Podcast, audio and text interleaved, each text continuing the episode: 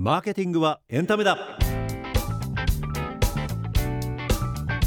有田俊介 No One Radio Podcast。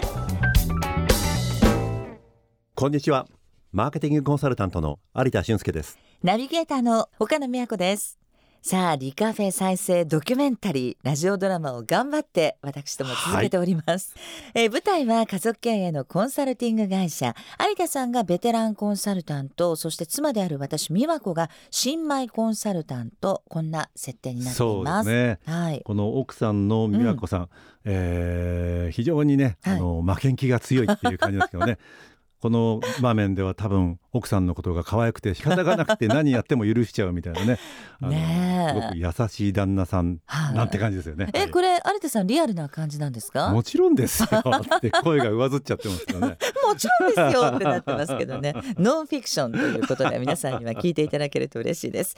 えー、私の友達リカちゃんが経営するリカフェが経営不振に陥りました。そのリカフェを再生すべく私が演じる新米マーケティングコンサルタントが奮闘するというそんな物語です。そうですね、うん、前回のおさらいです。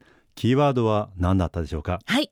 所長、はい、それはマーケティングミックスです。そうでしたね、はい、マーケティングミックスのレシピ覚えてますか？はいこれ 4P です、はい、プロダクト商品サービスを企画設計製造プライス価格適正な価格の設定プレイス販路販売環境それからラストはプロモーション広告販促これが 4P です。はいもう完璧すぎるお答えですね、うん、はい、はい、で前回はその中でも初めの2つ、はい、プロダクトとプライスについてお話ししました。そうでした今日は残りの2つ、うん、プレイスとプロモーションについてお送りします。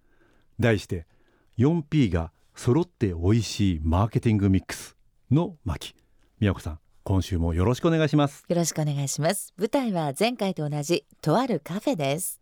そしてドラマの中に出てくる三原純子さんとは職業家族構成趣味思考など特定の人物像を設定したペルソナです。それではどうぞ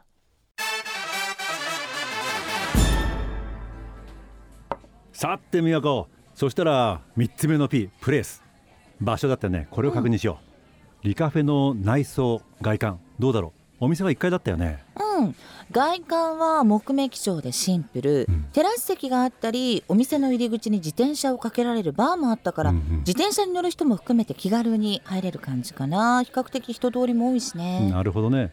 でお店の前に来た時宮子入りたくなった？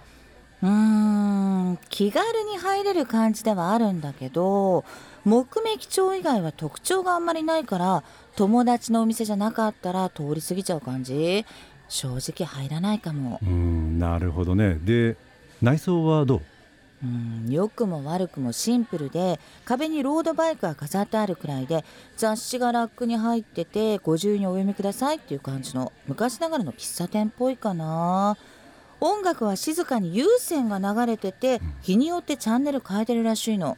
まあ、静かでいいんだけど日替わりで BGM のジャンルも変わるし w i f i 環境完備のシェアオフィスみたいな感じかな。なるほどね。ズバリ今日来てるこのお店と比べてどう、うん、ここはすごく混んでて賑やかだよね。何が違うと思う？うんそうねこのお店は見た瞬間にイタリアって感じ、うん、お店の入り口に可愛いイタリア国旗が飾ってあったりイタリアカラーをベースにした内装とイタリアの街並みの写真が壁掛けされていたり、イタリアの雑誌も置いてあるから、まあ、ちょっとした旅行気分にも浸れるかな。あ流れてる音楽もイタリアのかな。統一感があるから印象に残るって感じかしら。いいところに気がついたよね。多分ねリカちゃんは誰にでも居心地よくいてもらいたいからお店の作りっていうのをニュートラルナチュラルにしたんだろうね。ただそれがお店の個性になりきれてないっていう感じなのかもしれないよね。ってことは三原純子さんこの人に何回も来てもらうためにはどうすればいいんだろうね。そうね。三原純子さんはファッション好きだしシンプルな中にもやっぱりおしゃれ感が外せないわよね。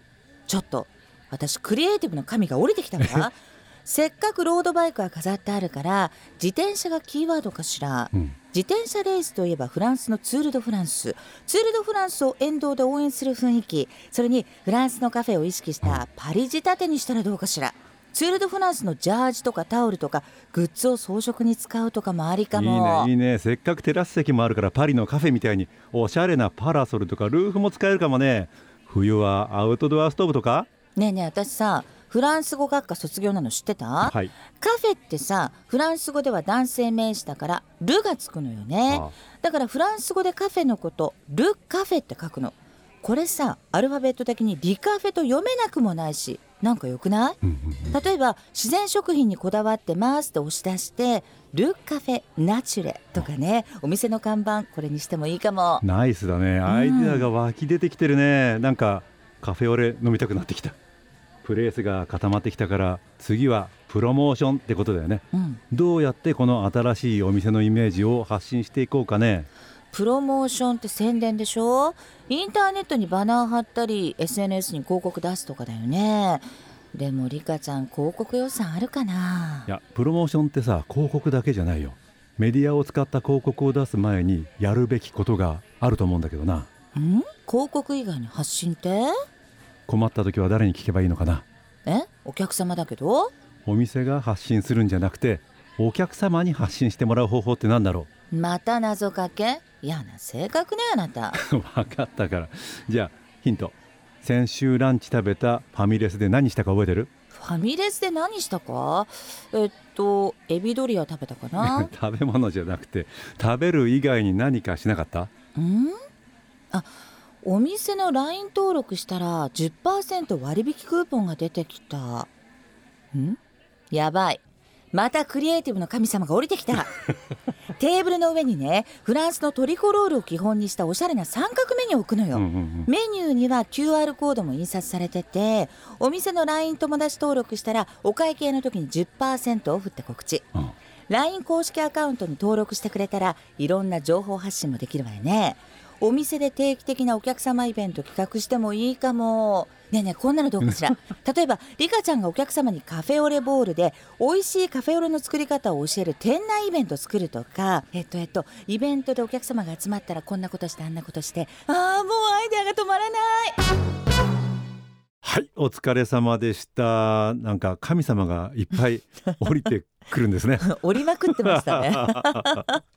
今日の学び、はい、なんだか覚えてますか？はい先週ご紹介したキーワード 4P の中でも、はい、プレイスとプロモーションでしたよね、はい、そうしたら今一度 4P 全部わかりますかね、はいプロダクト、プライスプレイスそしてプロモーション。ですね、うん、はい。このマーケティングミックスというのは、この 4P をうまくミックスしてターゲットとするお客様に最高の体験をご提供するっていうことでした。先週のプロダクトプライスと合わせてお客様にご提供する要素が揃ってきましたよね。そうですよね、うん、ですからこのマーケティングミックスが整うとですね、はい、自動販売機のようにそのターゲットとするお客様、うん、注文が止まらなくなるんですよね。ドラマはいよいよクライマックスに向かいますよ、はい、来週をお楽しみに。ぜひご期待ください。有田さん今週もありがとうございました。ありがとうございました。この番組ではあなたからの質問や感想もお待ちしています。